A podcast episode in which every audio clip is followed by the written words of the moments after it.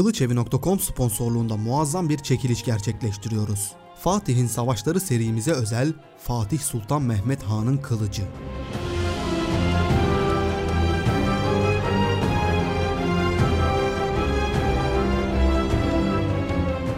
Sultan Fatih'in Topkapı Sarayı'nda sergilenen kılıcı birebir ölçüleri kullanılarak Kılıçevi.com atölyeleri tarafından paslanmaz çelikten yapılıyor. Oldukça keskin olan bu kılıcın üzerinde hatıra olması için harp tarihi logomuz bulunuyor. Çekilişe katılmak için tek yapmanız gereken Harp Tarihi kanalımıza abone olmak, Harp Tarihi Instagram hesabımızı takip etmek ve yoruma hashtag Harp Tarihi ile birlikte mail adresinizi yazmak. Çekiliş sonuçları 10 Nisan 2021 tarihinde Instagram hesabımızdan canlı olarak paylaşılacak. Hepinizi çekilişe katılmaya davet ediyor ve sözü fazla uzatmadan videoya geçiyoruz. Harp tarihi başlıyor.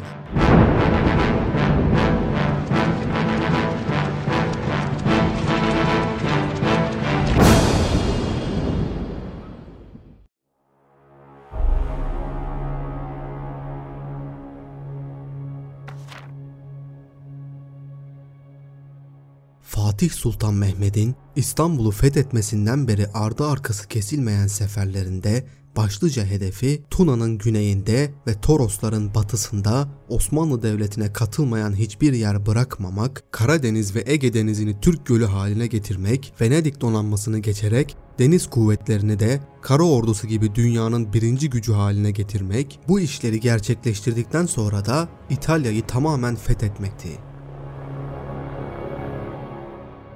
Bu hedef artık bütün dünyada biliniyordu. Fatih'in kafasındaki bir sır olmaktan çıkmıştı. Bu proje yalnızca Avrupa'yı değil, Müslüman ve Türk komşularını da endişelendirmişti. Bu suretle Osmanlı Devleti'ne karşı dehşetli bir koalisyon meydana getirildi. Ve 3 Nisan 1463'te 16 yıl sürecek büyük harbi başlatan Fatih Sultan Mehmet olmuştu.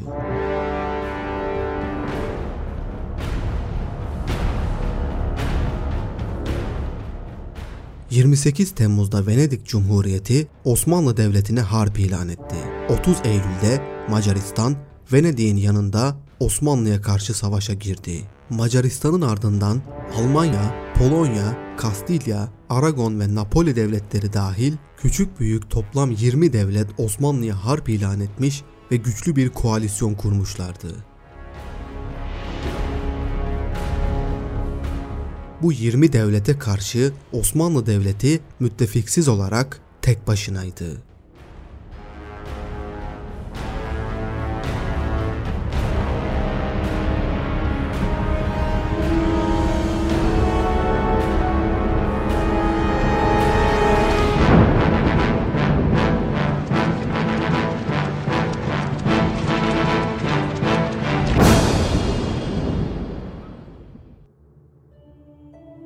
Fatih Sultan Mehmet'in 20 devletten oluşan koalisyona karşı büyük gayret ve muvaffakiyetlerle harbe tutuştuğu sırada doğuda hızla yükselmekte olan bir devlet vardı.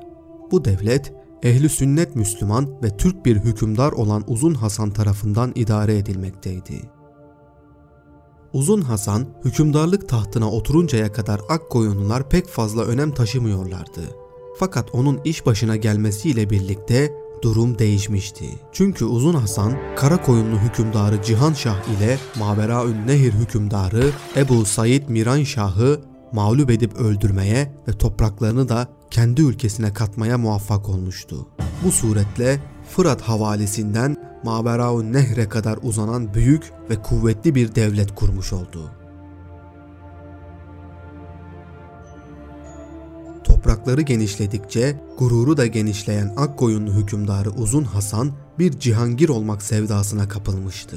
Bu sevda onu cihanın en güçlü devleti olan Osmanlı Devleti'ni ele geçirme sevdasına düşürmüştü.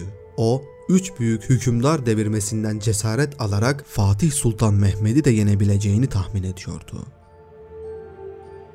Fatih Sultan Mehmet 20 devletin koalisyonuna karşı tek başına harp etmekteyken Uzun Hasan Venedik'e elçi göndermiş ve o da Karamanoğlu beyliğini yanına alarak gizlice bu koalisyona katılmıştı. Böylece Fatih Sultan Mehmet doğudan ve batıdan sıkıştırılmış görünüyordu.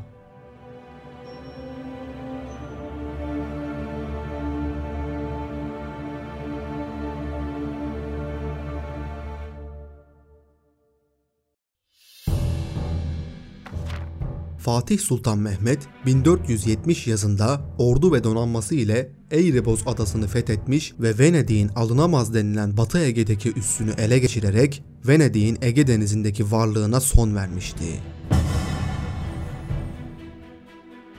Avrupalıların Osmanlı ile başa çıkamayacağını anlayan Uzun Hasan, Venedik'e gönderdiği elçi ile Rumeli sizin, Anadolu benim diyerek Osmanlı'yı haritadan tamamen silmek istediğini belli etti ve bu tarihten sonra Osmanlı üzerine doğrudan saldırmak için fırsat kollamaya başladı.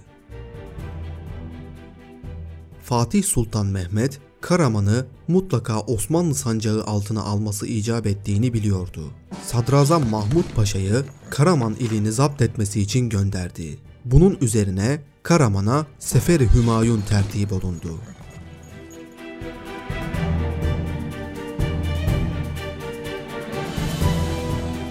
Sadrazam Mahmut Paşa önce Pir Ahmet'i Konya'dan çıkardı, sonra da Larende civarında yapılan şiddetli bir muharebede Pir Ahmet Osmanlı karşısında hezimete uğradı.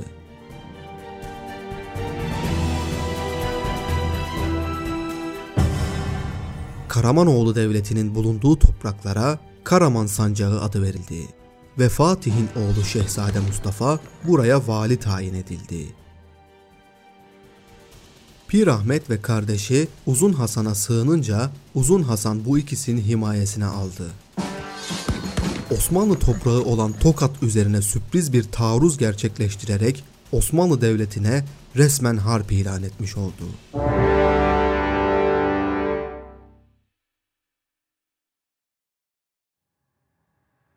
Uzun Hasan'ın gönderdiği birlikler Tokat üzerine gelip şehrin civarını köyleriyle birlikte yakıp yıkarak birçok mal talan ettiler.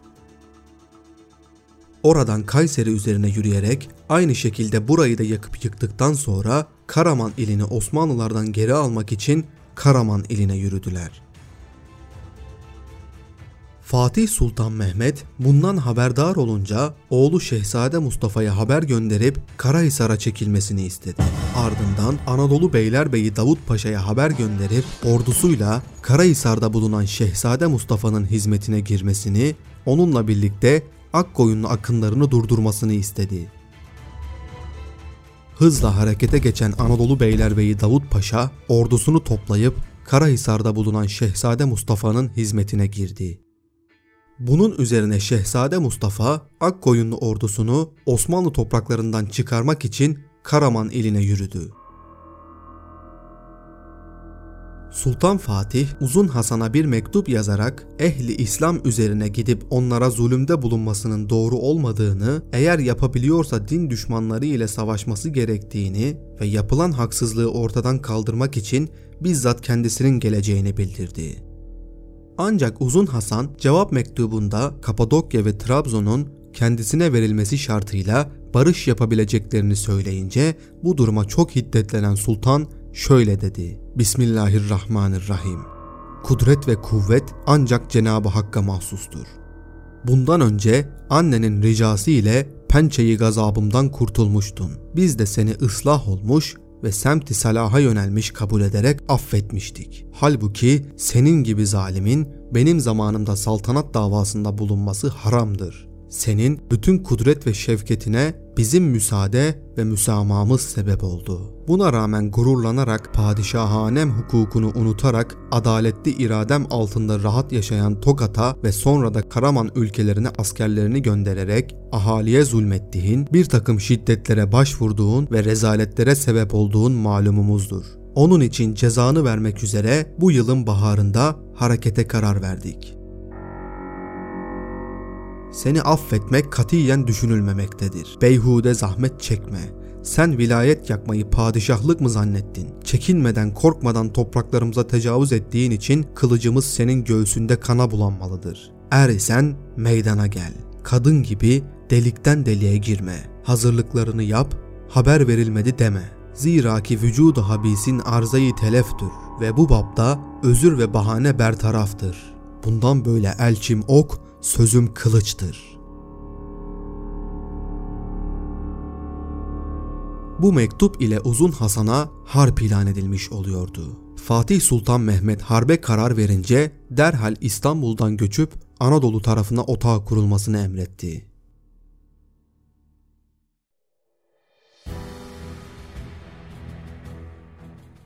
Bu arada Şehzade Mustafa ordusuyla Kır iline vardığında Mirza Yusuf'un ordusuyla karşı karşıya geldi. Akkoyunlu ve Osmanlı ordusu şiddetli bir savaşa tutuştular. Bu şiddetli savaşta Mirza Yusuf, Şehzade Mustafa karşısında ağır bir hezimete uğradı. Mirza Yusuf ve ileri gelen adamlarının çoğu Osmanlı ordusu tarafından esir edilerek elleri bağlı şekilde Sultan Fatih'e gönderildiler. Böylece Şehzade Mustafa Akkoyunlu işgali altındaki Osmanlı topraklarını kurtarmıştı. Bu Uzun Hasan için kötü bir haberdi. Ancak Uzun Hasan daha büyük, korkunç bir atlı Türkmen ordusu ile Osmanlı'nın üzerine saldırmayı planlıyordu.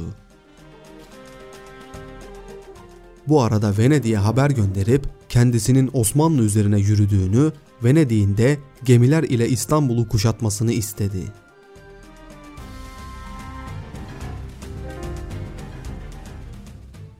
Fatih Sultan Mehmet Anadolu ve Rumeli askerleriyle Uzun Hasan üzerine harekete geçti. Bu arada Uzun Hasan da ordusunu hazır etmiş yürüyüşe geçmişti.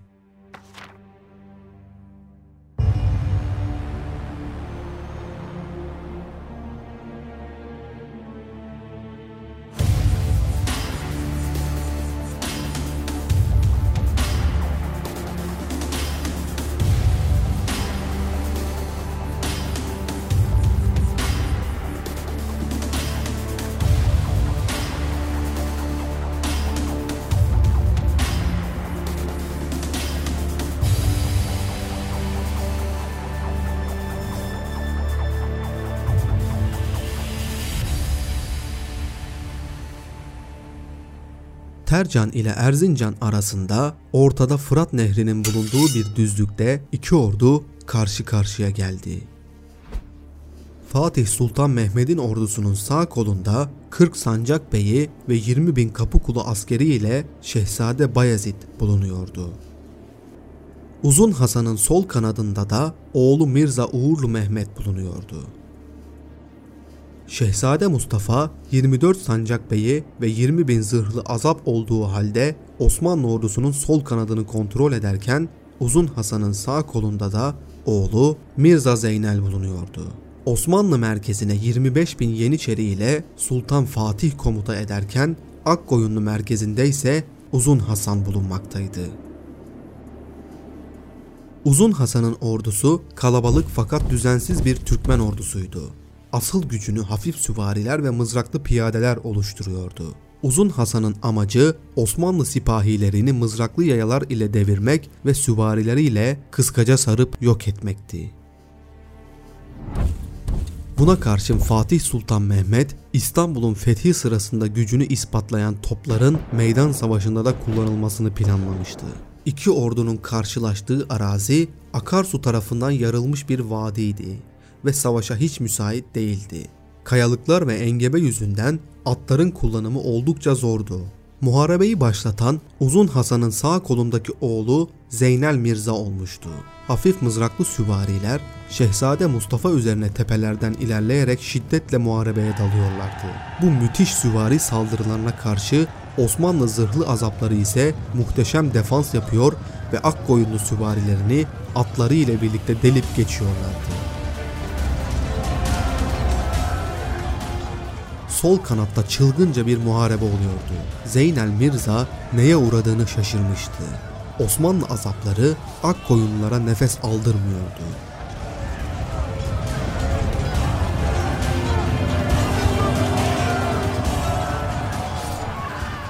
Muharebenin kızıştığı bu anda Mirza Zeynel atından düşerek Osmanlı azaplarının arasında kaldı. Kılıççı Ahmet adındaki bir azap askeri Zeynel Mirza'nın başını keserek kafasını havaya kaldırdı. komutanlarının kesik başını gören Akkoyunluların cesareti kırılmış ve kaçarak çekilmeye başlamışlardı.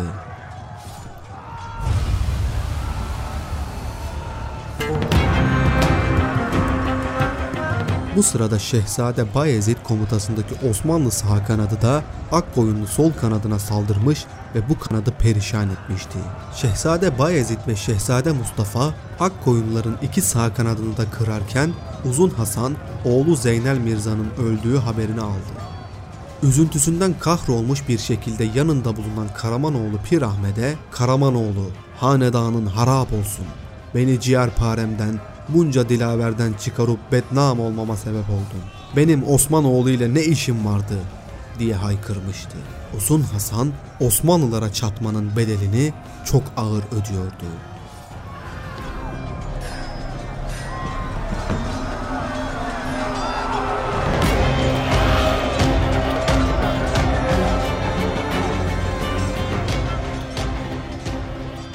Bu sırada Fatih uzun menzili topların Uzun Hasan merkezine doğru ateşlenmesini emredince Uzun Hasan askerleri tepelerine yağan büyük toplardan çok zarar gördüler.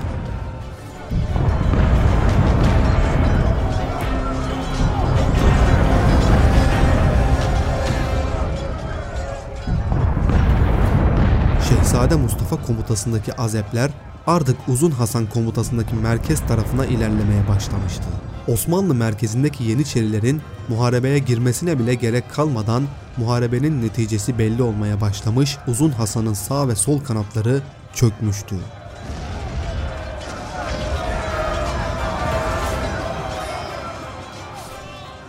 Fatih Sultan Mehmet Yeniçerilerden küçük bir bölüğü Uzun Hasan üzerine sevk ederken Şehzade Mustafa komutasındaki azepler Uzun Hasan'ın merkezine doğru hücuma geçmişti.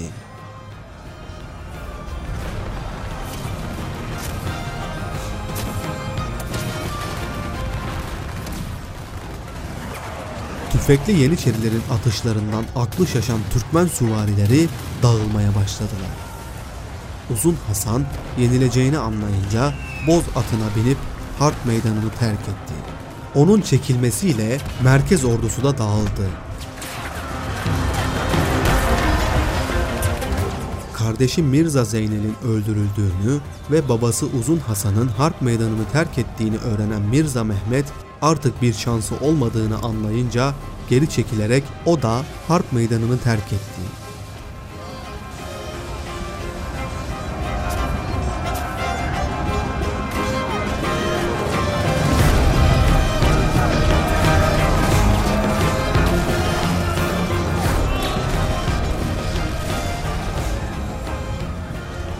Böylece Osmanlı Devleti Akkoyunlu Devleti'ni büyük bir hezimete uğratmıştı.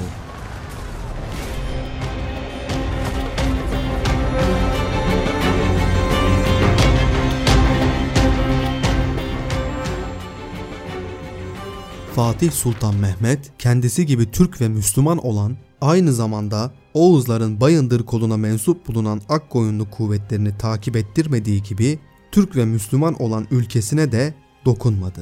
Neden üzerlerine gitmiyoruz diye soran İbrahim Paşa'ya cevaben gayenin saltanat yıkmak değil Uzun Hasan'a ders vermek olduğunu, İslam memleketlerini tahrip ile İslam hükümeti yıkmanın doğru olmadığını öte taraftaki gaza harplerini bırakıp burada Müslümanlarla uğraşmanın iyi bir şey teşkil etmediğini söylemişti. Bu zaferden sonra Osmanlı aleyhine harekete geçmiş olan Haçlıların da ümitleri kırılmıştı. Fatih Sultan Mehmet akınlarını Venedik, Macaristan, Almanya, Boğdan, Polonya ve Ceneviz üzerine sürdürmeye devam edince kısa sürede Venedik, Almanya ve Macaristan pes etti. Venedikliler de Osmanlı ile anlaşma istemek zorunda kalınca batıda ve doğuda Osmanlı Devleti'nin büyüklüğü kabul edildi. Batılılar Osmanlı Devleti'ni mağlup edip İstanbul'a tekrar hakim olamayacaklarını kesin olarak anladılar. Akkoyunlu ülkesinde ise gücü kırılan Uzun Hasan kısa süre sonra vefat etmiş ve taht mücadelesi başlayıp hanedan parçalanmıştı.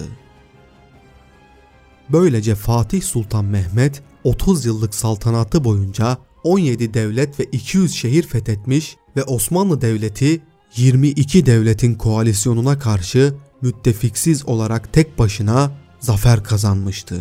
Dünyanın Osmanlı Devleti karşısında aciz kaldığı ortaya çıkmıştı.